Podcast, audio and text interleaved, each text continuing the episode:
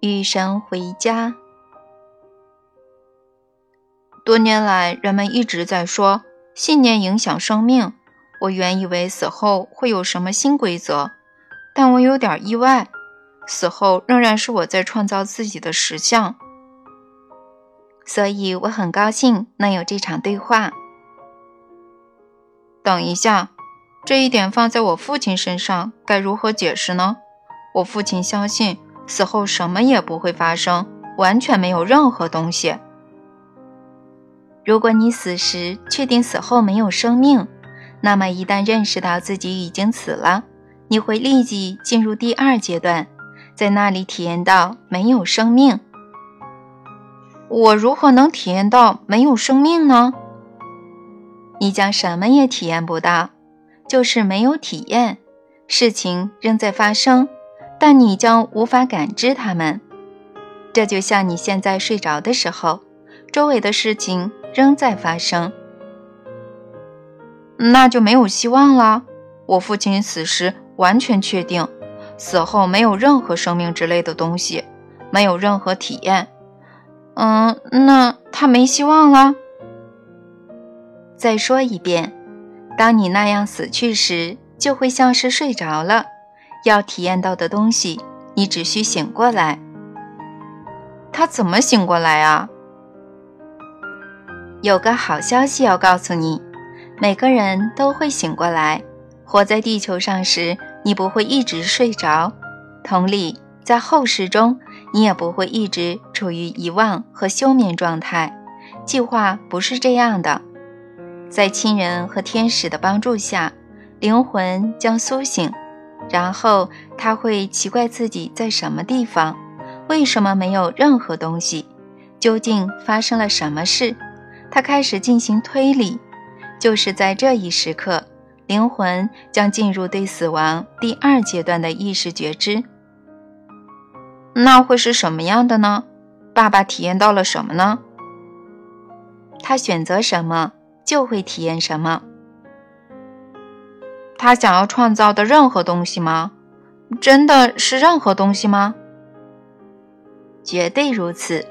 但是如果想法混乱，体验就会有点混乱，就像匆匆忙忙布置的场景，有的合理，有的不合理，混乱成一片。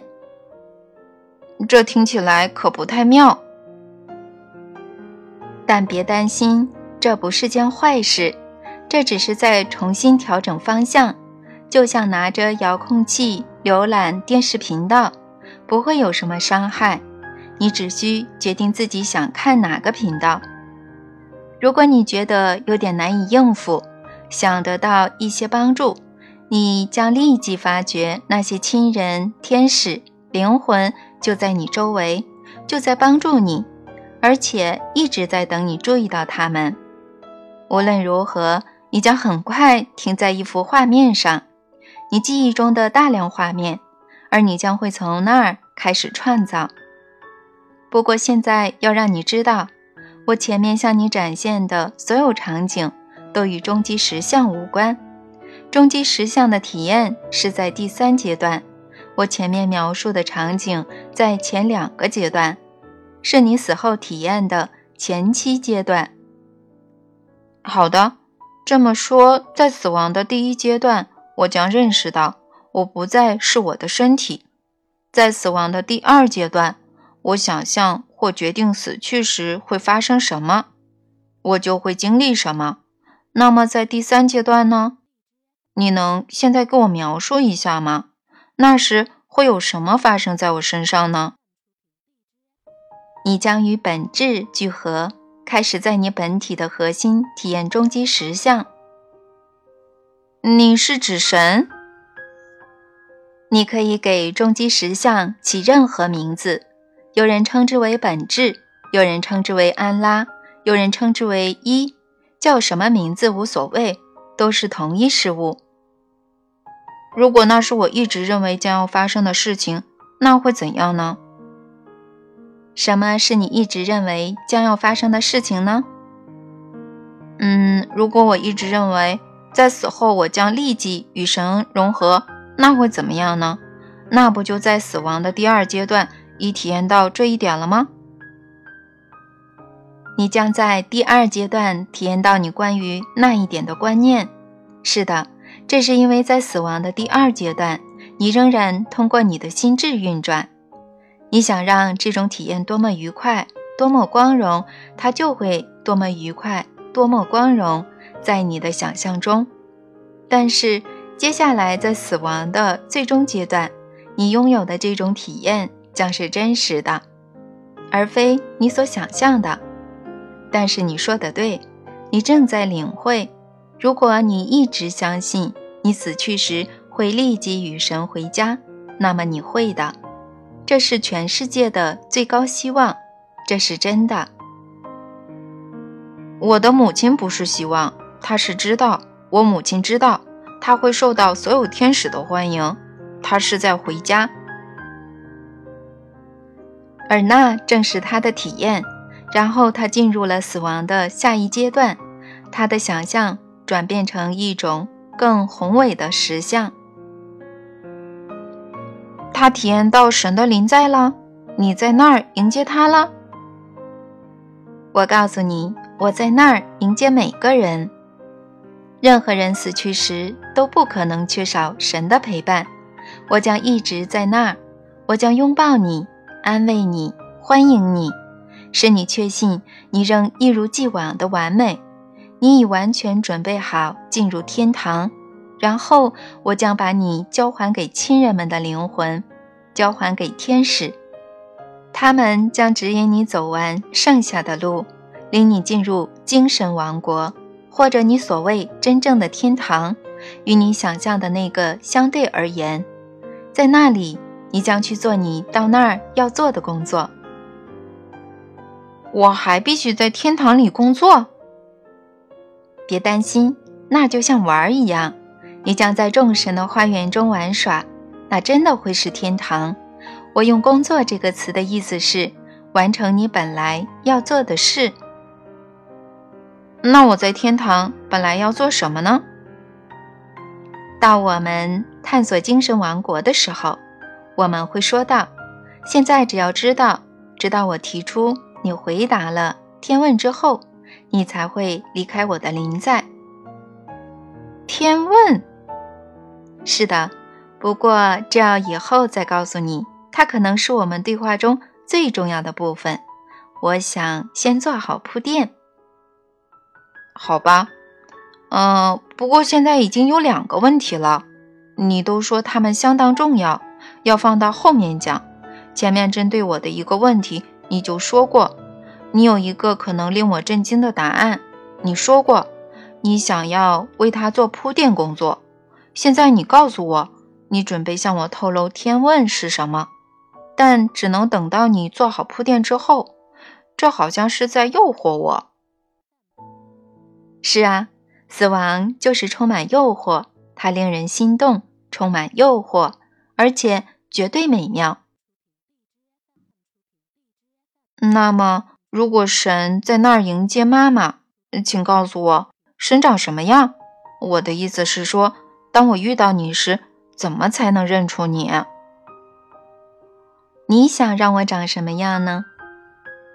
嗯，我想让你长什么样，你就会长什么样。是的，对于所有事物都是如此。你选择什么，你就会得到什么。是的，是的。再说一遍，是的。如果你选择我长得像摩西，我就长得像摩西；如果你期望我长得像耶稣，我就长得像耶稣；如果你愿意我长得像穆罕默德，我就长得像穆罕默德。你期望我是什么形象，或什么形象是你对我的临在感觉舒适，我就会是什么形象。如果我对神长什么样没概念，那会怎样呢？那我将是一种感觉，那将是你曾经最美妙的感觉，那就像你被笼罩在温暖的浴室灯光下，那就像你被爱团团拥抱，或者你感觉自己像被包裹在一个茧里面，或悬在一个毫无重量、闪闪发光的容器里，完全绝对，毫无条件的被接纳。如果我以某种形象出现，你也会体验到同样的感觉。最后，那种形象将融化成一种感觉，而你将不再需要看到我呈现为哪种形状或形式。要记得我说过的话：任何人死去时都不可能缺少神的陪伴。但你可以不这么想，在死亡的第二阶段，你可以随心所欲地想任何东西。所以，我的纯本质的能量会围绕着你，而你可以选择忽视它，淡化这种体验，视之为幻觉，或干脆不理它。我永远不会那么做。我为什么要那么做呢？你在生活中那么做的次数太多了，你凭什么以为死后不会那么做呢？因为我会懂得更多。当我死的时候。我就希望自己懂得更多。除此之外，死的时候我会清楚地告诉自己：“你是神，我处于爱之中，而我感受的那种体验就是你，你在欢迎我回家。”听我说，死亡是一种创造时刻，在你所谓的死亡时刻，有一种能量调整，它对你进入那一刻所使用的能量进行微调，在你刚进入的。非物质世界产生一种复制作用，以便你在转入另一王国后，仍可继续拥有你一直在创造的体验。出生时也是同样的过程，只是方向相反。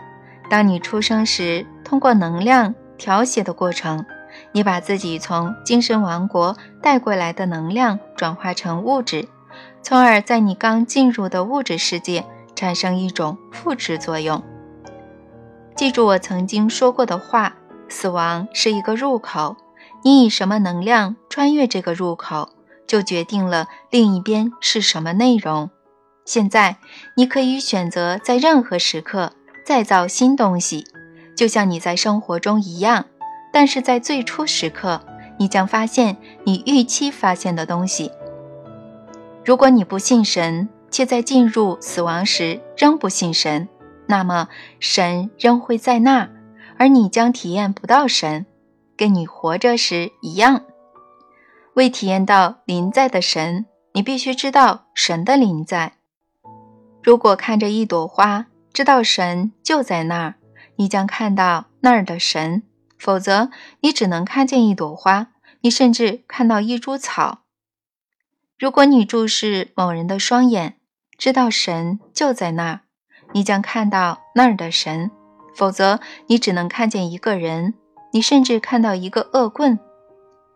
如果你注视自己在镜中的双眼，知道神就在那儿，你将看到那儿的神；否则，你只能看见一个想弄清谁在那儿的人，你甚至会看到一个不知道谁在那儿的人。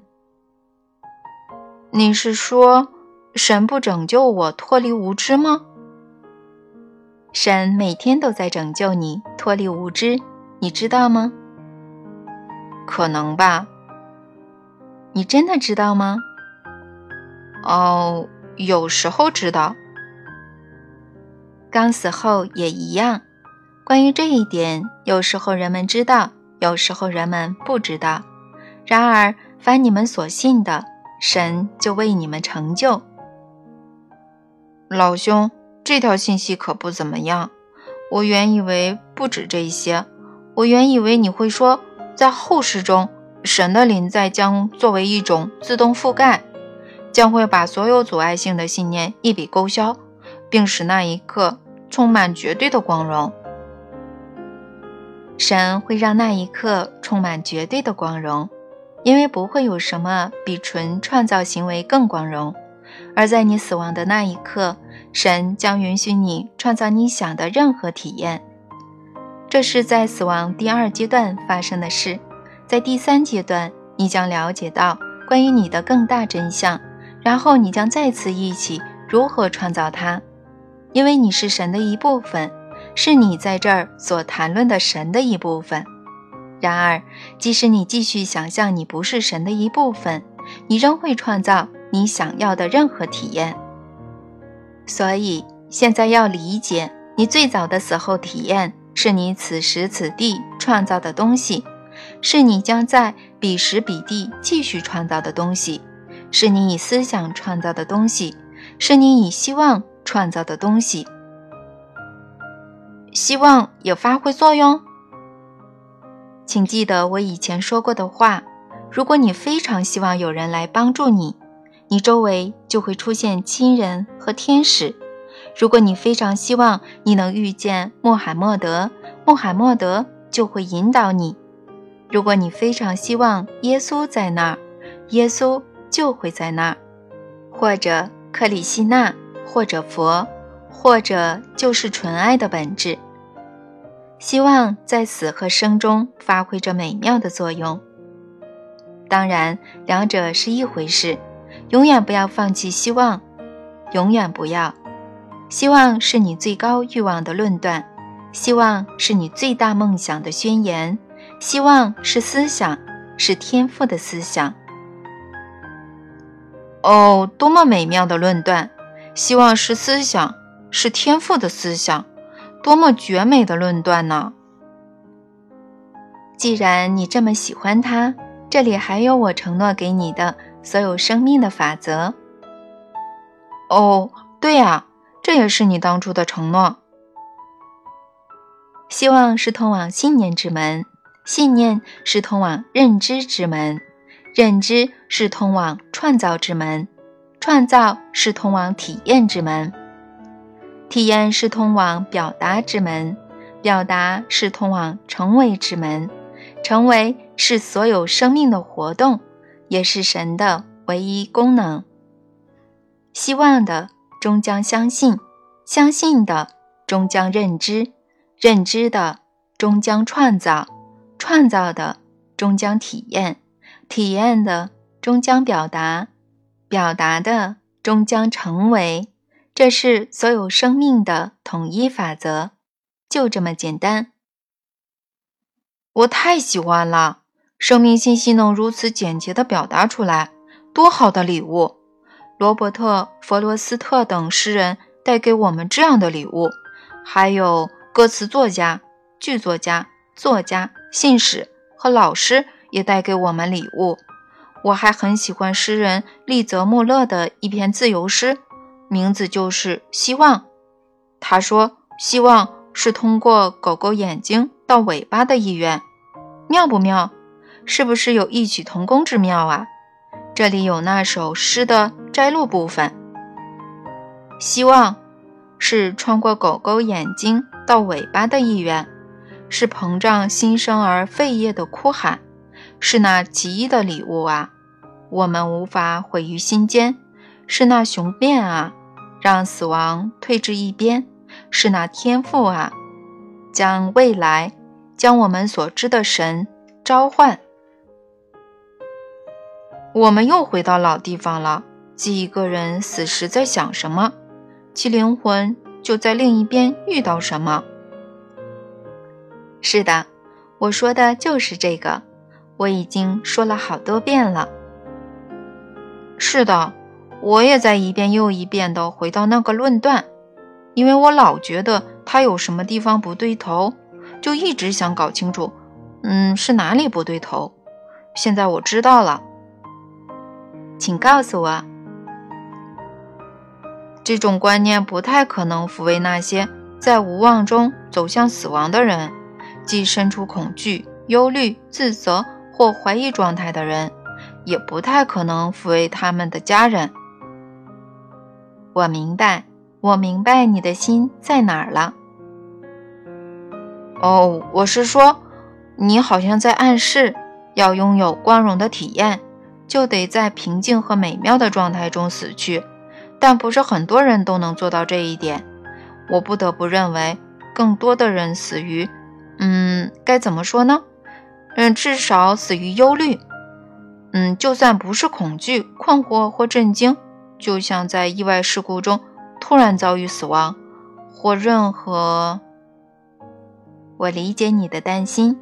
然而，抚慰来自于知道，所有灵魂都能找到平静、喜悦和爱。所有灵魂都会进入死亡的第三阶段，与本质的聚合。另外，在后世中没有感情上、身体上或精神上的痛苦。我前面提到过，即使想象自己将下地狱，并将自己发配到那儿的人，也不会受苦。他们只是观察自己拥有那种体验，但没有情感上的联系。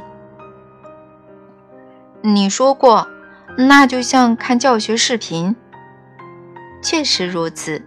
这里有一种超然的境界，你给你自己这种体验，只为回顾它，从它里面汲取智慧。但你不会受苦，在死亡之后的生活中，没有受苦这回事。那么，那有什么呢？有快乐吗？有幸福吗？那里充满快乐和幸福。没有任何负面的东西，没有任何负面的东西，一点儿都没有。但我以为你说过，人们完全体验到他们所期望的体验。是的。那么，如果一个人期望体验受苦呢？如果一个人选择受苦，因为觉得那是争取进入天堂或赎罪的唯一道路？那会怎么样呢？我原以为你说过，人死后灵魂可以体验到他想体验的任何东西。我没说错，你会体验到受苦，嗯，除非你不愿。是因为你前面所说的，灵魂只是旁观，但并不认同那是正体验受苦的自己。是的，而且还因为。即使你能认同于正体验受苦的那部分自己，你也不会。你要知道，我都快被你搞晕了。我来引导你回想一下前面的内容，就能解释得更完整了。好的，那很好。就现在，完整一些的解释更好。在灵魂体验到任何不如意时。不如意的想法就会使灵魂的内在体验立即改变，所以没有受苦。即使那些固执的想象自己应该受惩罚的人，也不会受苦。他们会创造他们所想象的体验，但他们不会体验他们的想象。原因很简单，只要一有这种体验，他们就选择不去体验它。即使他们真的认为那就是他们想要的，后世的觉知水平将排除这种故意选择不真实东西的可能性。灵魂将立即知道并理解受苦的概念、观念、体验都不是真实的。在死亡的第一阶段，灵魂开始理解，它用来度过物质生活的身体不是真实的，就是说。身体不是灵魂的真正所在，在死亡的第二阶段，灵魂开始理解，心智及其所有思想不是真实的，也就是说，心智不是灵魂的真正所在。心智是狭隘的，其所有思想都来自于人类体验的狭隘视角，而在死亡的第二阶段，思想将遭受巨大冲击。这正是因为在后世中，灵魂脱离了身体后，其视角会大大扩展，与原来大为不同。正是从这种扩大的视角开始，灵魂开始创造和体验他自己。只要灵魂看到、认识到它不是一具身体，正如你所想象的，他的视角就会大大迁移。实际上，这就是推动灵魂。进入死亡第三阶段的力量。这时，所有思想，不只是坏思想，还有关于天堂的思想，都被放下了，所以就体验到了终极实相。因此，即使一个人真诚地相信他必须受苦，他罪有应得，他从神那里获得救赎的唯一途径是受苦，在其灵魂扩大的视角之中。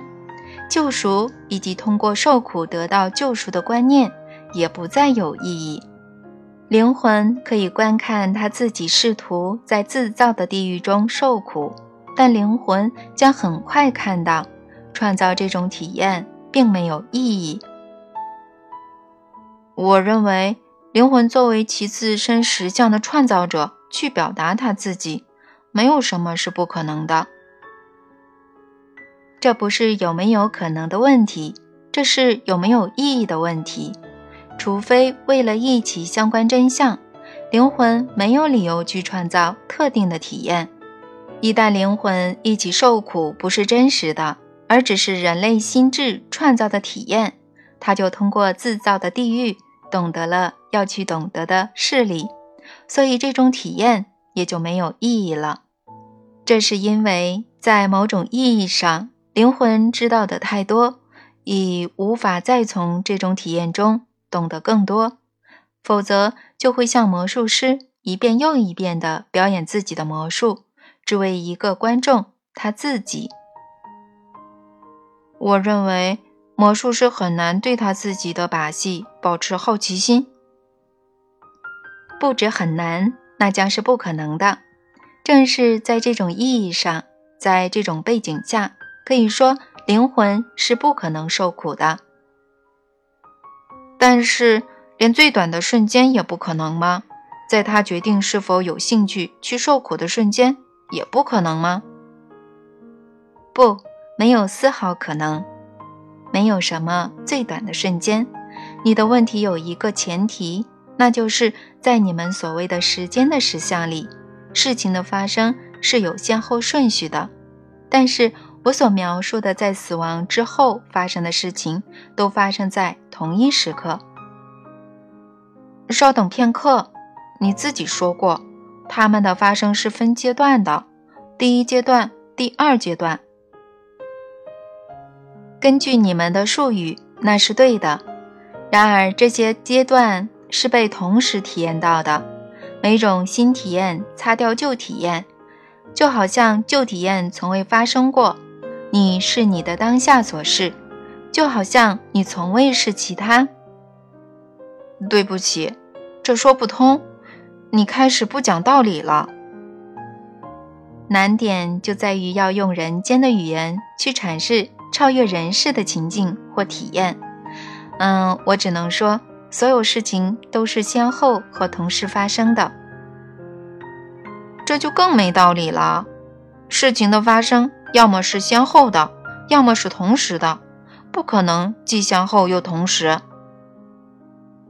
不可能，我要告诉你，全部生命就是既先后又同时。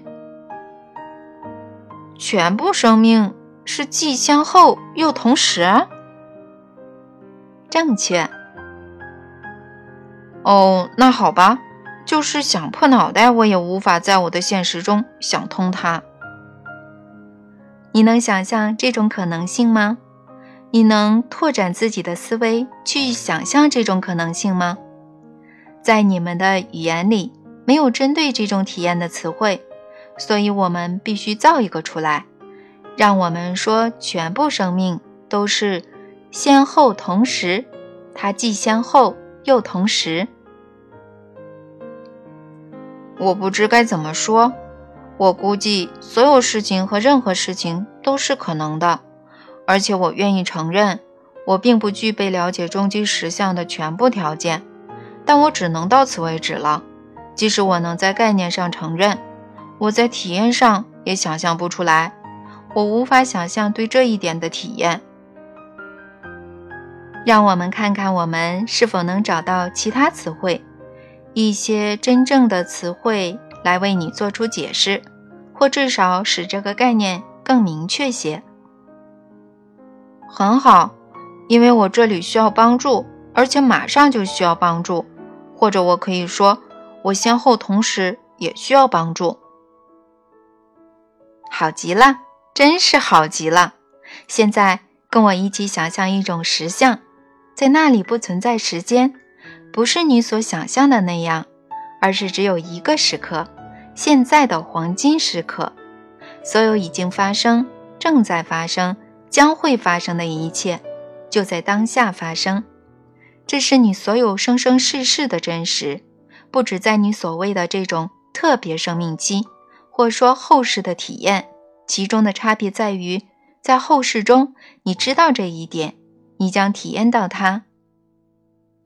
好吧，不过再等一下，你刚才说我所有的生生世世都同时发生，你指的是我的转世，对吗？对。但另外还包括你在这次转世中所有的人生旅程。